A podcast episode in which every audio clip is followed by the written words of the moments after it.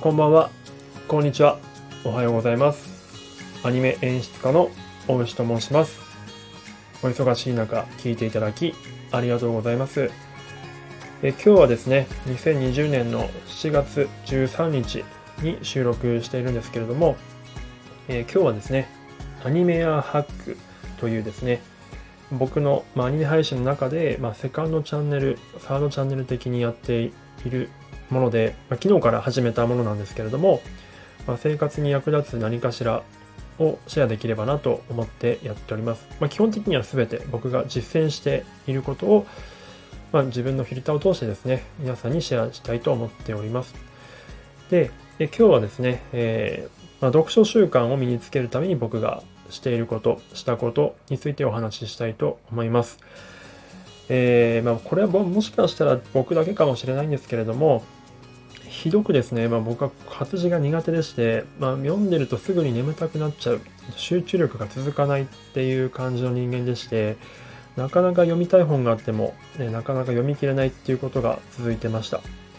で、これをですね、昨日お話しした、まあ、if 前ルールを使うことによって解消したというお話です。なので、もしその僕みたいに読書が、えーしたいけど、習慣づけしたいけど、なかなかできないっていうことに方にとっては、もしかしたら何かしら役に立つ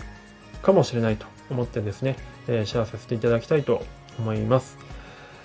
まあ、if 前ルールっていうものが何かっていうと、まあ、昨日の話で結構話したんですけれども、まあ、ある状況に置かれた時に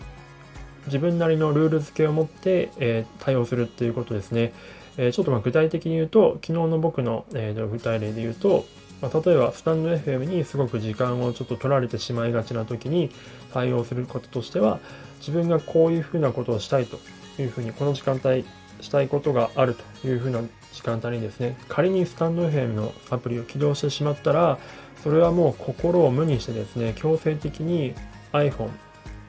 を、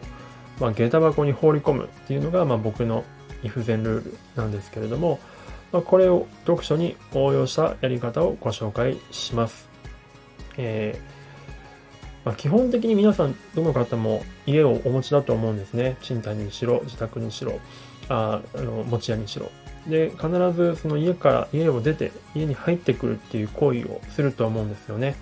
えーまあ、もちろん自粛期間中とかいろいろあって出る機会は少なくなったとは思うんですけれども、それでもゴミ出しだったりとか、そういった機会があると思うので、必ず1回か2回は家を出ることがあると思うんですね。買い物もあると思うので。でその時に僕はこの if 前ルールを適用しています。えーもし今僕が家に入ってきたら、玄関を開けて入ってきたら、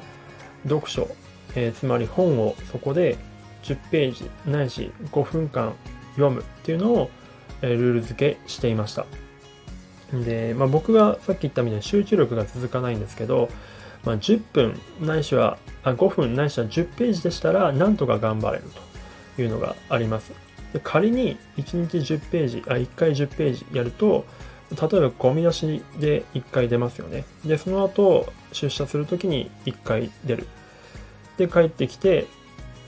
まつまり最低でも、え1日2回くらい家を出入りするというのがあります。つまり1日20ページ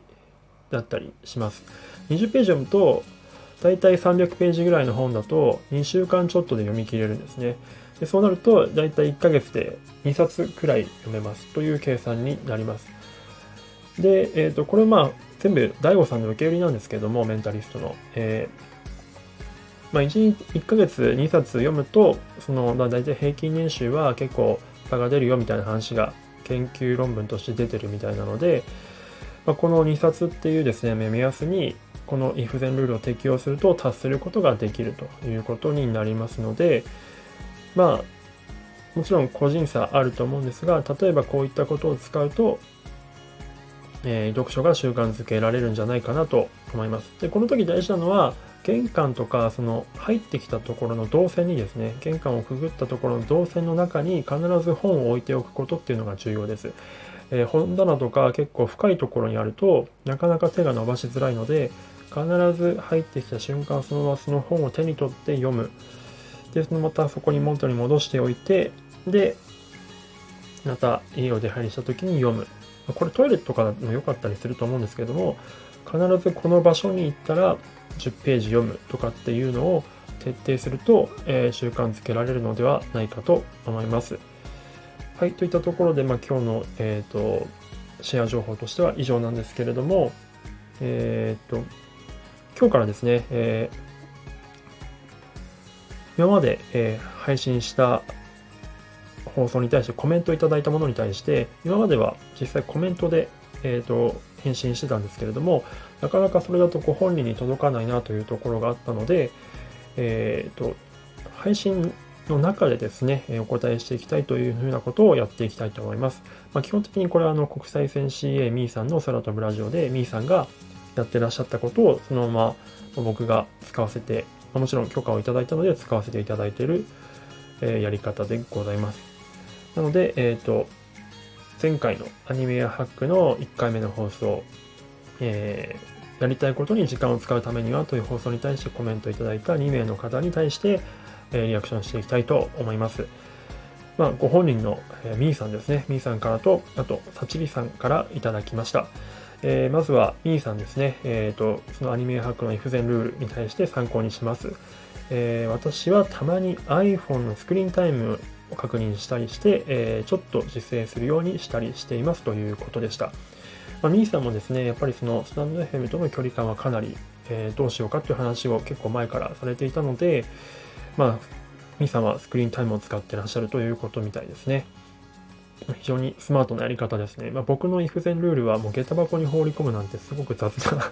やり方なので、やっぱりさすがスマートですよね。なので、まあ、スクリーンタイムの方がもし性に合うのであれば、ぜひですね、他の皆さんもスクリーンタイムとか使っていただいたりとかして、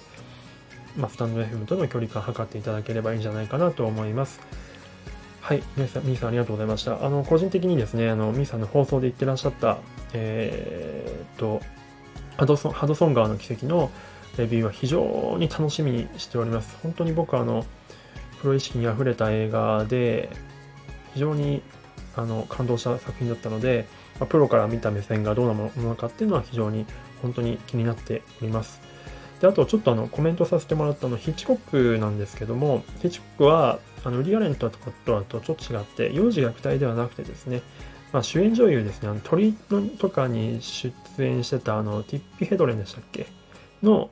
に対してのセクハラ疑惑とかそういうやつですね。で、彼女自身が彼の死後に暴露したことなので、まあ、正直本当かどうかはわからないってところが、まあ、あって、まあ、ただ、ま、ハリウッドにはそういった噂がいっぱいありますよねっていうところでの、ま、名前を出させていただいたっていうことなので、ま本当に確定した情報とかでは何でもないので、もしちょっと誤解を与えさせてしまったら申し訳ございませんでした。はい、ありがとうございます。で、もう一人は、えー、サッチリーさんですね。えー、試してみますということでした。えー、ありがとうございます。ぜひぜひ、あの、お役に立てるかどうか本当にわからないです。下駄箱に放り込むってちょっとやばいやつですよね、自分 で、あの、聞き返し思ったので、もし何か別のね、あの、下駄箱に放り込むとかではなくて、何かしらご自分自身の方法を探っていただければいいんじゃないかなと思います。ちなみにあの、サチリさんのですね、放送はあの、民謡の放送が結構多いんですけれども、本当に素敵なお声をしてらっしゃるので、えー、宮崎県民か、県民謡かとか、本当に素晴らしかったです。あのぜひぜひ、まだ聞いてない方は聞いていただければと、えー、思います。はい、以上、今日はこの辺で失礼したいと思います。えー、アニメハック、まあ、どのぐらい続くかわからないですけれども、えー、適度なペースでやっていきたいと思っております。皆さんのお役に立てれば、え、幸いでございます。はい。では、今日はこの辺で失礼します。ではまた。